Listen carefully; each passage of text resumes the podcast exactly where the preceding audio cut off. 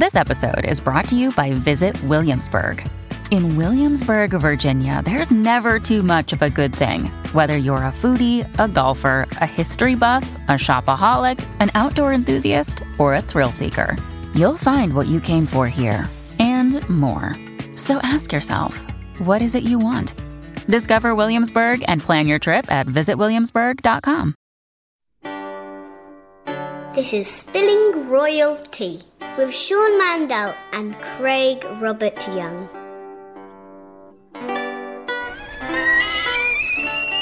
The kettle is whistling, the tea is hot. Spill it, Sean. What's the latest gossip on Meghan and Harry? This just in, some bombshell news. There's a new book out about Meghan Markle, uh, written by a royal biographer, Andrew Morton. Oh. Yeah, so you may remember Andrew. He was famous for writing a biography about Diana when she was yep. still married to Prince Charles. It was very controversial at the time. Very controversial at the time. It was quite revealing, had a lot of details about her personal struggles with um, bulimia, how the uh, affair that Charles was having with Camilla impacted her. Mm-hmm. Um, it was widely viewed to be pretty just groundbreaking in yeah. terms of the personal details that we were getting about, a, at that time, you know, a Princess of Wales, but also a future Queen of England, right? And also we later found out that the way that Andrew Morton was able to get so many details about Diana's life was that she was recording interviews with a friend, and then those tapes, the cassette tapes, were passed on to Andrew Morton, and he used them, but it was all done very Uh, sources close to Diana, yeah. you know, friends of Covertly. Diana. Exactly. Just, you know. I think she really felt like she was trying to get her side of the story out, right? Yeah. She felt like it was getting lost. So Andrew is back on the scene. He's reporting on Meghan's first marriage to Hollywood producer Trevor Engelson. Oh, yeah. Um, and when they got married, Trevor's career, Trevor was more established in his career. But then Meghan's career started to take off when she got cast on Suits. Right. And so from there, the interesting thing is that according to uh, Andrew's book, he's saying that Trevor went from feeling like uh, the most important thing in Meghan's life to being like something stuck on her shoe. Oh. Was the quote that a friend of Trevor's apparently is attributing. Oh, no. Yeah. So it's, and apparently it caught Trevor uh, off guard, the divorce, and he apparently still harbors quite a bit of anger to this day. I'm sure. Can you imagine being the ex of now, you know, the betrothed of a royal? It's right, like I mean, a, a future, bit of a slap in the face. Right? right, I mean, exactly. Like, a divorce isn't hard enough, right? Yeah. And now you're, you I'm know... smelling like some dog poo on the bottom of a shoe. Well, I mean, certainly if that's how you're feeling. I mean, you know, ha- knowing that your ex is now going to be an H R H doesn't really... living in Kensington Palace, I can't imagine that helps. Yeah, no.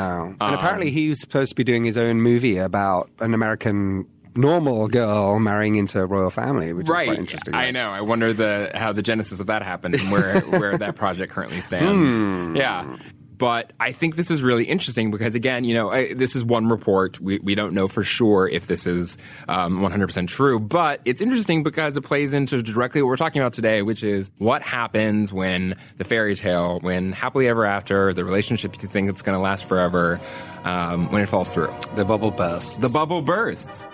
So uh, today we're going to be talking about the fact that Prince Harry has reportedly put a hard pass on uh, getting a prenuptial agreement with Meghan Markle before uh, their wedding in May. Yeah, holla, we do not want a prenup. That is certainly what Harry's uh, signaling here. Okay, so we promise not to get too stodgy legalese on you. We actually want to talk about how romance, power, money, and passion form the ink that writes these laws into existence. Before we enter into the world of royal courts, we have some uh, exciting details to report also on Meghan and Harry's wedding day, which is pretty cool. We're, we're getting more, we're getting closer to the date, so we know a little bit more about what's gonna, what it's gonna look like. And it's, it's gonna be different from other royal weddings.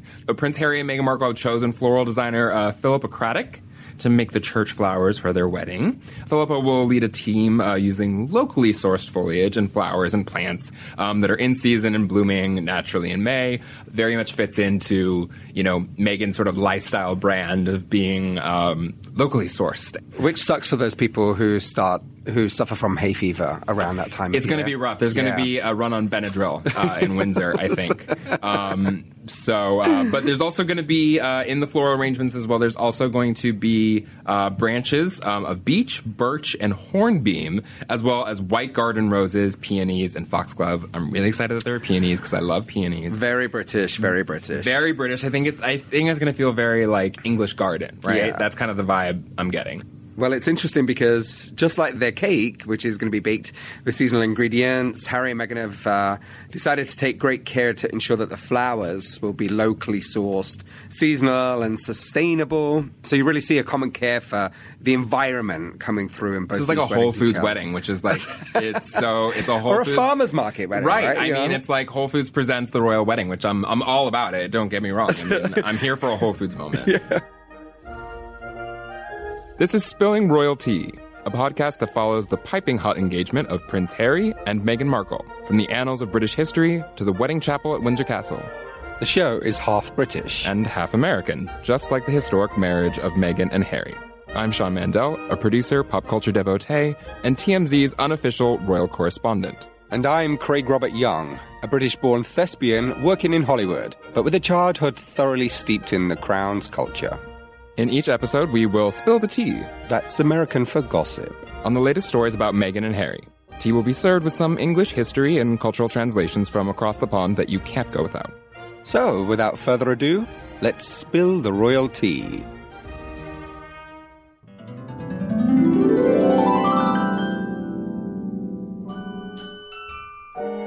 On Spilling Royal Tea, we follow the Old English verse. Something old, something new, something borrowed, and something blue. It's an old tradition that continues to get adapted in fresh and modern ways, just like our royal paramours, Harry and Meghan. We'll begin with something old to give you some context about how the royal family has handled prenuptial agreements in the past, especially with morganatic marriages. Morgan... Attic? Morganatic. Yes, say it with me. Morganatic. Morganatic. Not exactly that's my, like that's that. My, my... Is that your Sean? Or is that your that, American? That's my American Sean. Oh, God. Not just oh, you. In something new, we will take a deep look at why Harry and Meghan opted out of a prenup and some of the risks Harry in particular may be incurring with his enormous wealth and a distinctly American bride. We'll then borrow some legal expertise from T M Z's attorney, Derek Kaufman, to help us understand what goes into a prenup and why they may or may not be wise.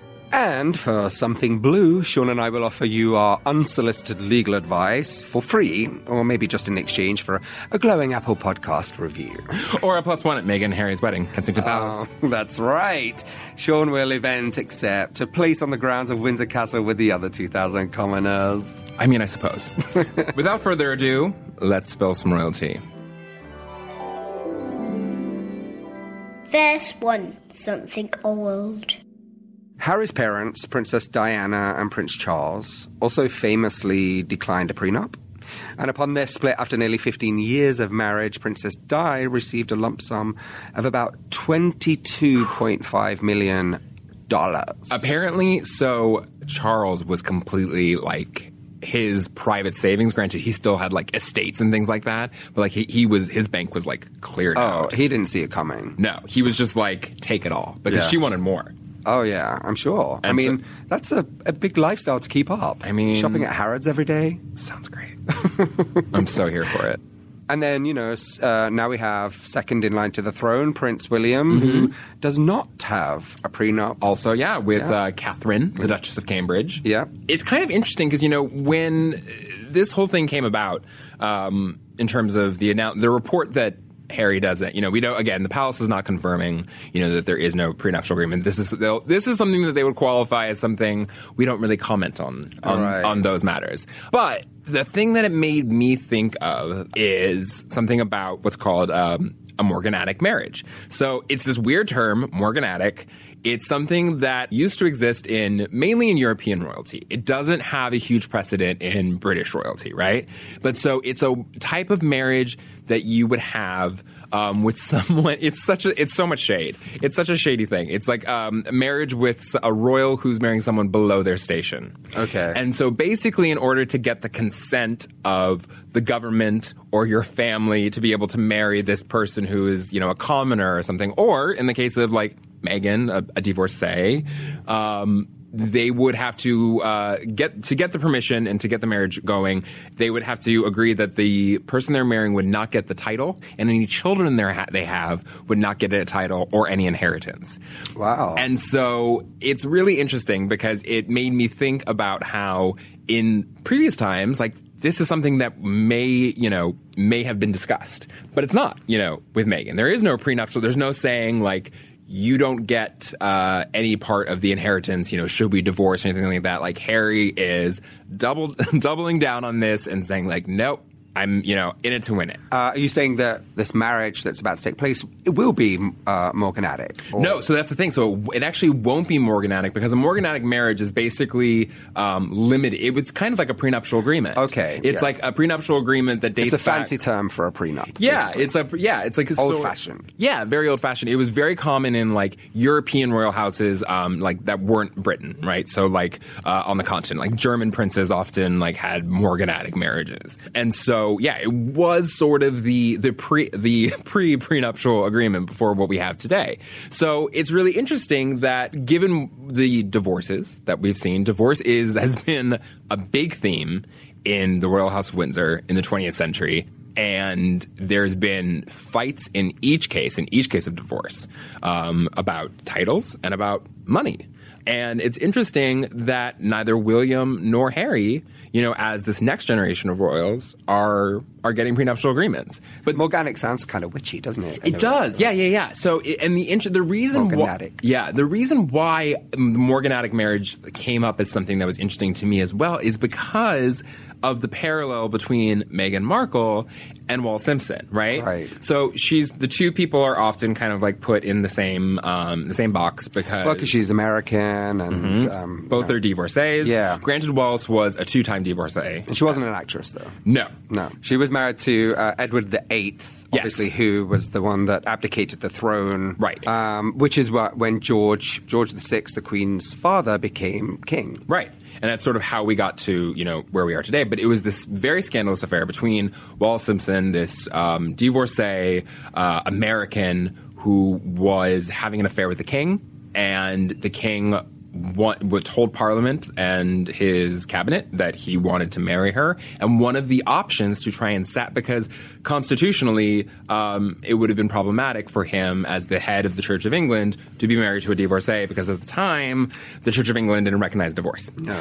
Um, so the one of the reason why the morganatic marriage came about um, as a topic was that Edward actually gave as one of three options. He gave three options to Parliament, or like to his ministers and everything. He said, one, I marry Wallis and you make her queen. Two, I marry Wallis and you give her some sort of title. Duchess of Cornwall was thrown around, yeah. thrown around. Interestingly, the title that Camilla was given. We'll get into that later. Um, but so uh, you give her some sort of title, but she will not be queen, and it, the marriage will be morganatic, meaning that any children we have will not get, will not, for example, they wouldn't have ascended to the throne. So yeah. They wouldn't have become future kings or queens of England. So it still would have gone to George and then down to Elizabeth and everyone else. And then the third option was, I marry Wallis, I abdicate. And that's what ended up happening yeah. because Parliament uh, did not find the idea of a morganatic marriage to be suitable. And it just never worked in English history. Verse two, something new. Okay, some sources reportedly close to Harry mm-hmm. have been saying that there was never any question in Harry's mind that he would sign a prenup.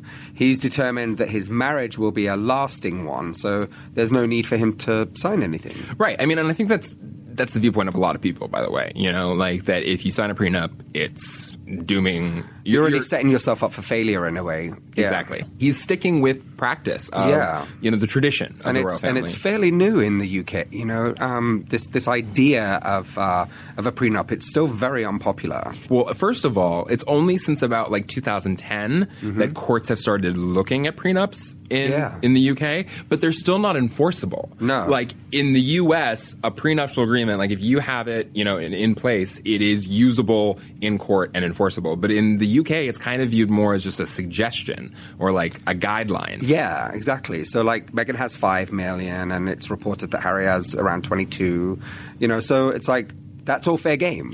And in terms of look, like looking at the money that's at stake, yeah. that money comes from the money that he inherited from Diana when she passed. Because you have to remember, she died only about a year after her divorce settlement. So she had a lot from, of money so left. So she had a lot of money. Yeah. And so all that money then went directly to Harry and William. To the boys. To the boys. Yeah. So they then got that. And in addition to that, they don't get a like salary from the state. The money that they get, I mean, in terms of they have staff and everything like that. Those things are yeah. paid for by the state. Yeah. But their individual money, like they don't get like a salary for being the Duke of Cambridge, right? Yeah. But the money that they get... They get it from Charles's private estate. Yes. Right? That's the, right. The Duchy of Cornwall. Yeah. And so he then, um, they each get about, um, they get a couple million, like... a year um, from his own estate, which he makes a lot of money from, that he owns privately. But things like that are, you know, let's say Meghan were to sue for a divorce...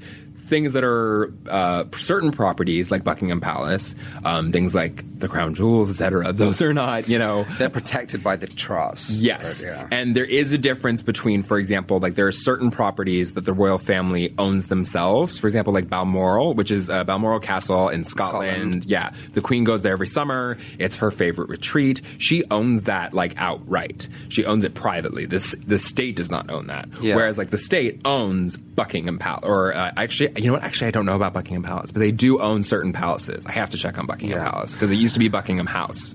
I and think that what, what I, from my memory, what I remember is that Buckingham Palace is uh, in trust. However, the public do pay for the upkeep of it. Right, yes. So, you know, when there's a plumbing problem, the the public have to pay for it. And there were the renovations. There were renovations recently that, yeah, had, to be, them, yeah, that had to be done on Buckingham Palace. It was very expensive. It was very expensive, and it was a huge controversial issue yeah. um, in terms of, you know, getting the public to foot that bill.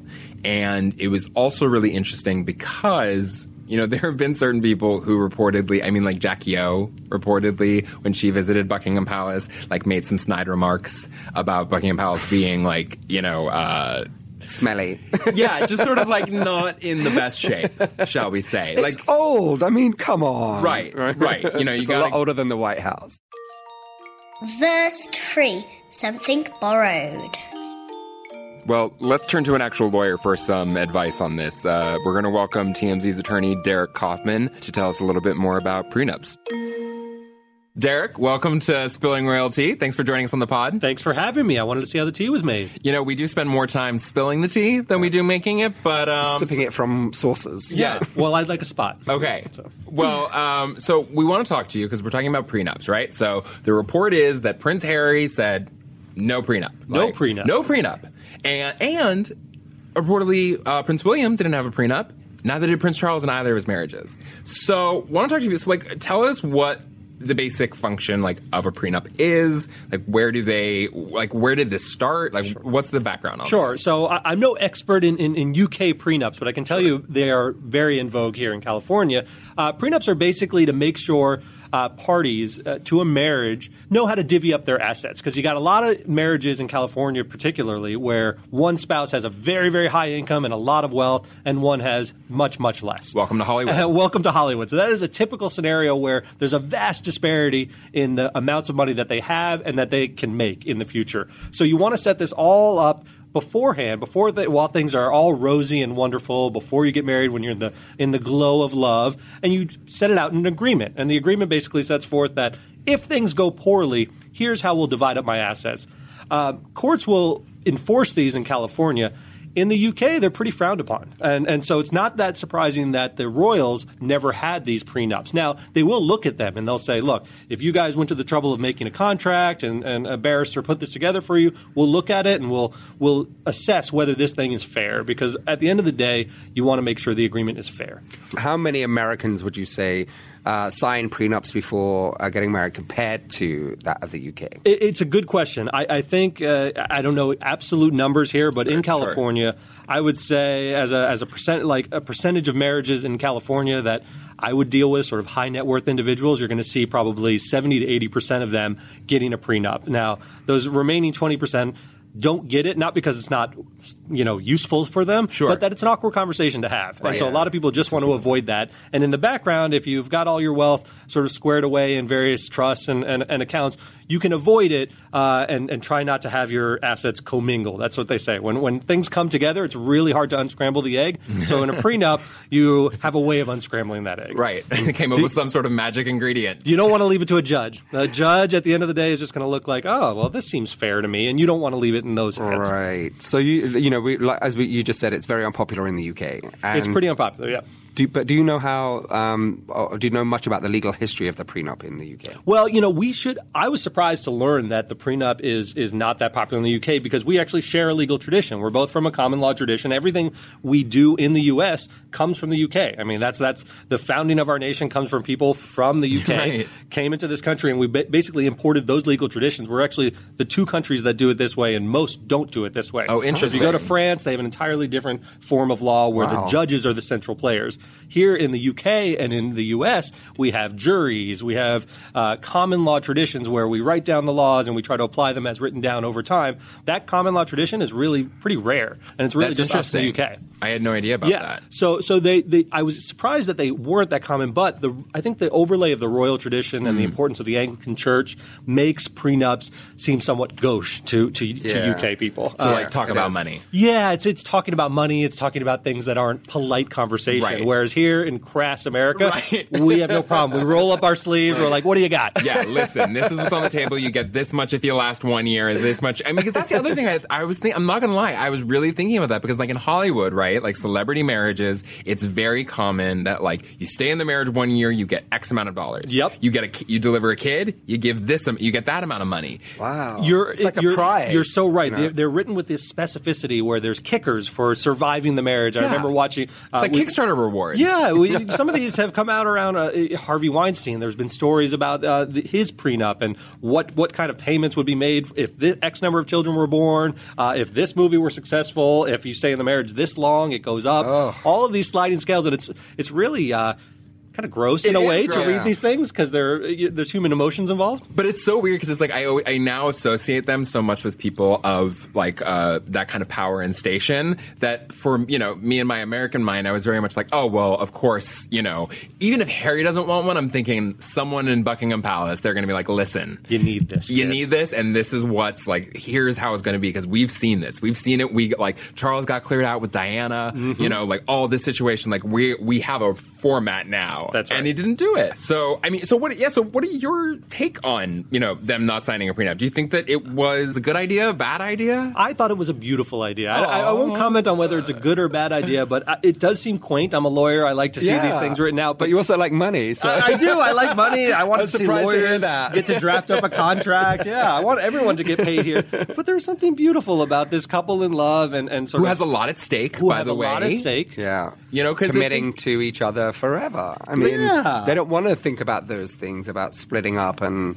you know. We're so jaded here. I know. We're and so not, jaded, and this was a lovely, lovely sort of outcome. I and not it. to be like this, but, I mean, it's like, you know, Meghan has, she's been through this before. Yes. You know? Do you find that um, people who have already been married, have mm-hmm. been divorced, when they get remarried, that it's more likely to have a prenup the second time around? That is almost uncertainly true. Yes. So that's so I think that without was without a doubt. I think I have to say, I think in the back of my mind, I think that was another reason why I was kind of expecting there to be one yes. a little bit. Because that's when you let cynicism creep in. When you've had already... your true love fall apart and and it, and it crumble and you lose a lot of your assets in the process, then you think, oh, next time around I'm going to sign an agreement. And then also thinking about, you know, where you're not being overly romantic, but, you know, that notion of if that's something that's always in your mind about, you know, oh, when I split up, I'm going to get this. Yes. You know, or when I split up, I've got to get that. At least I have that. Yeah, you're planting you know? sort of this seed of distrust yeah. in, the, in the beginning of a marriage. I mean... It's like, I, you know, you won't weather the rough times. You'll that, just be like, oh, well, I could just get out and now and I've got twenty million dollars in my bank. That's right. It, it undermines the sort of sanctity of the institution, which or is the really reason, work these problems out when yeah. you can. And if a marriage falls apart, so be it.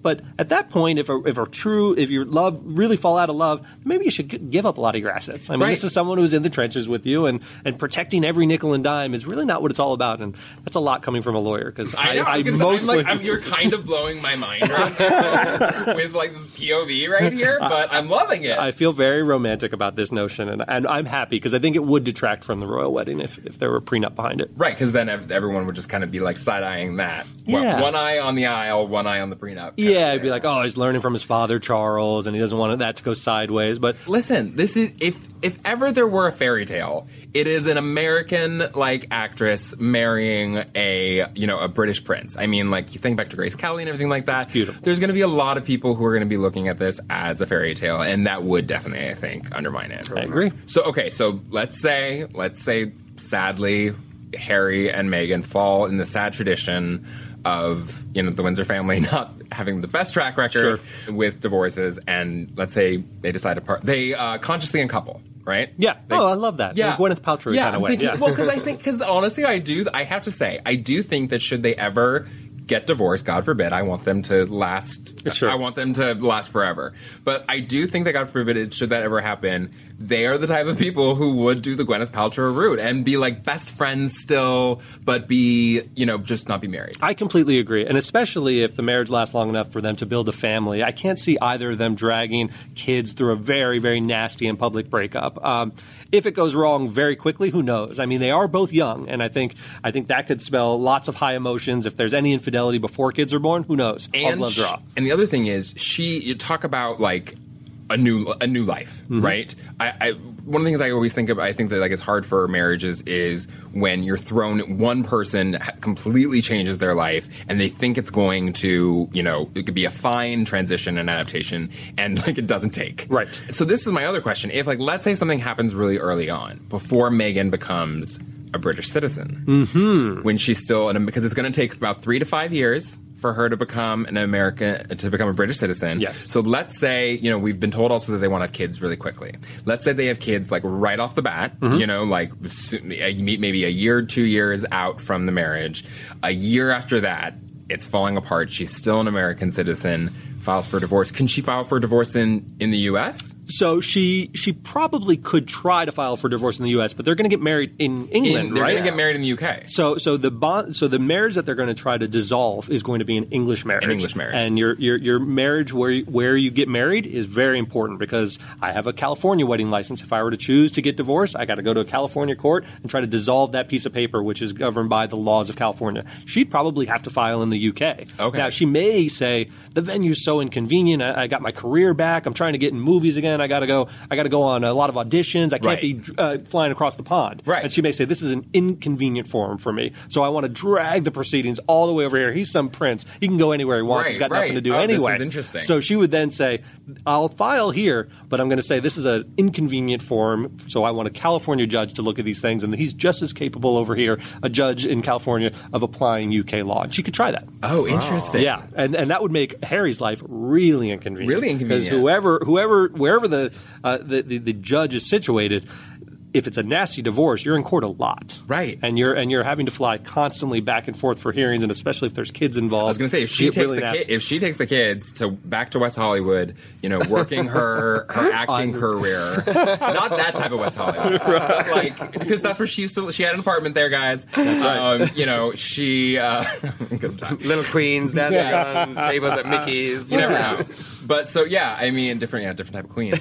Um, so this would give her some leverage, right? Right. She'd give her have, some leverage for, for a quick settlement because she's saying, I can drag this through the mud and I can try to drag you to California. I don't even know if I'll be successful, right. but I got a lot of fancy lawyers. Yeah, yeah, and I was yeah. on a couple seasons of Suits, so I yeah. know how the law works. So let's say they're not going through the route of a prenup. Mm-hmm. So, and if there's no prenup, what would happen in that sense? Like, what, what is she entitled to? Sure. So in a United Kingdom court, It's a court of equity. So what they want, would want to do is divide up the assets that the parties accumulated during the course of the marriage. So the money she had from Suits and the money he has from his, his inheritance would be off the table typically, as long as they're in segregated accounts. In the U K. In the U K, yeah. Right. But the money as a community that they built together, so the two or three years that they're married and he's earning his his small stipend from, from Charles and she's earning maybe some residuals, that money would be thrown into a pot and would probably be divided fifty-fifty. Interesting. The, the, the background principle is that equitable division of the assets, both parties throw their money into the pot and the community divides it right in half. So Meghan, that's actually might be a better way for Harry to go then. Absolutely. It wouldn't be a terrible way for Harry to go. And I think that's what's sort of animating this is, what are the pros and cons? Do I really want to have the negative energy of asking for a prenup if really all I'm protecting is a, a million dollars salary? Anything that we're going to bring together and we're as opposed together. to our assets that we had from before. Yeah, that's um, what a lot of, okay. uh, it dissuades a lot of people from getting prenups in the first yeah. place. Because your, your money beforehand, as long as you keep it separate. Right. And that's a big if. Because once right. you start mixing in accounts together. Because that's, I think, the question yes. is whether or not that's already taken place. That's exactly right. Right. So, so most people just put their money in a pot and they don't worry about it. They say wherever it comes from. That causes a lot of trouble when divorce comes around. Derek, yep. thank you so much. Thanks yes. for having me, guys. Really enlightening. This was great. Yeah. This was great.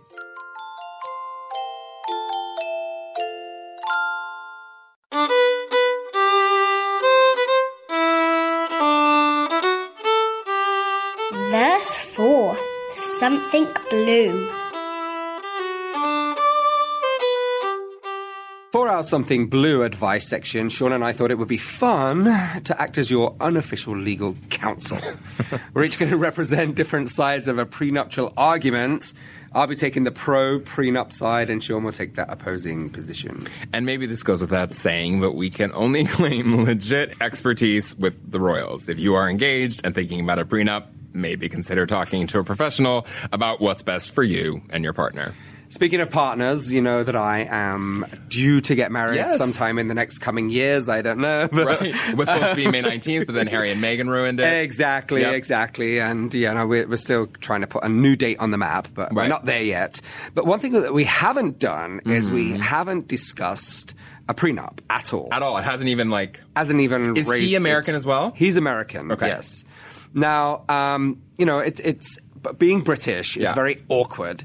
As we said earlier. To talk about money. To talk about money in general. Right. I don't even know how much my husband-to-be is worth. Really? Yeah. And he looks at my residual checks that comes in and laughs.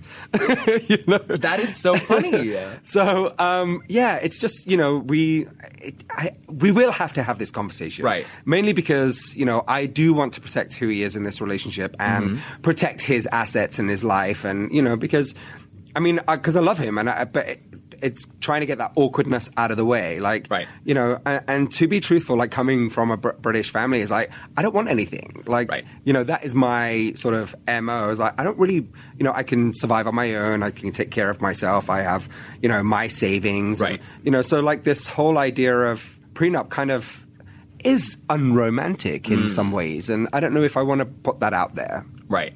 Um, but I have the duty of talking about I know. the pro. Right. So maybe you taking the pro prenup side right now is good practice. Yeah. Or, oh, there we go. Yeah, I like that. I like know? that. Let's, let's, well, we have some notes. Okay. So let's talk about what we think that are, okay. are pro. So what, what do you think are the pros? Well, first and foremost, to just get it out of the way. Mm-hmm. You know, get all the uncomfortableness out and, right. and just, you know, have, have a lawyer that's very fair, that kind of sets out, you know, here's, here's what both of you have, here's right. what I think is, you know, seek counsel, right. you know, and make sure that uh, both of us feel very comfortable at the end of it um, on, on where we're going. Right. And then put it out of our minds so we don't have to think about it ever again. Also, right, if your spouse ends up showing a side of themselves during the prenup, yeah. and that's sort of a red flag, isn't it? That it's like, yeah. oh, you know, if, let, let's say, for example, that, you know, um, God forbid, my fiancé starts being really greedy. and Right, or litigious. You know, yeah, or sort of, you know, well, I want this amount, and I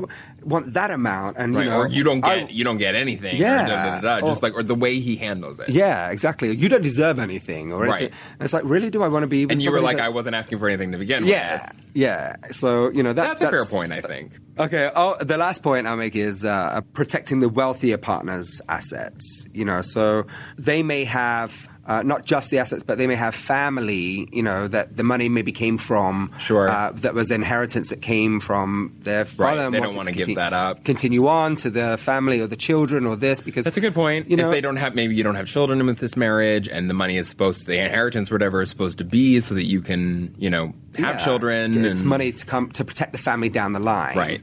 Well, okay, I'm going to chime in here and be, um, I'm going to be the hopeless romantic and be against prenups here. Okay, so it just, it ruins the romance. Like, in order to set yourself up for success, you have to go in believing it's going to be a success. Yeah. Like, if you plan an exit, you know, if you have the, if you know, like, it's not like getting on an airplane where you got to know where all the exits are, you know, it's, it's a very different situation. So I just think that it's, it's saying, it's admitting that, mm, pretty sure that there's like there's a legit chance that this isn't going to end, and I'm already planning out how it's going to happen if it does end.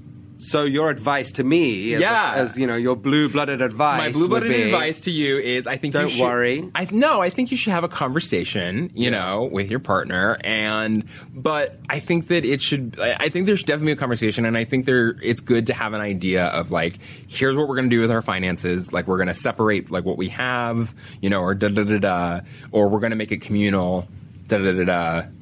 I think that's great. And, you know, I, I'll bring this back around full circle when you actually go on that blind date that oh I've set gosh, up for you. Oh, my gosh. I was going to say, I'm like, you're taking this advice. I wanted to be like, listeners, you're taking this advice from Singleton Sean. So I'm like, yes, this is my advice for all of you people in your prenuptial agreement conversations. Well, the tea has been spilled, and it's been rather hot. I'm Sean Mandel. And I'm Craig Robert Young, and thank you for joining us on Spilling Royal Tea, the podcast. Spilling Royal Tea is a collaboration between T M Z and Spoke. Use Spoke to find your next favorite podcast. Learn more at hear spoke dot com.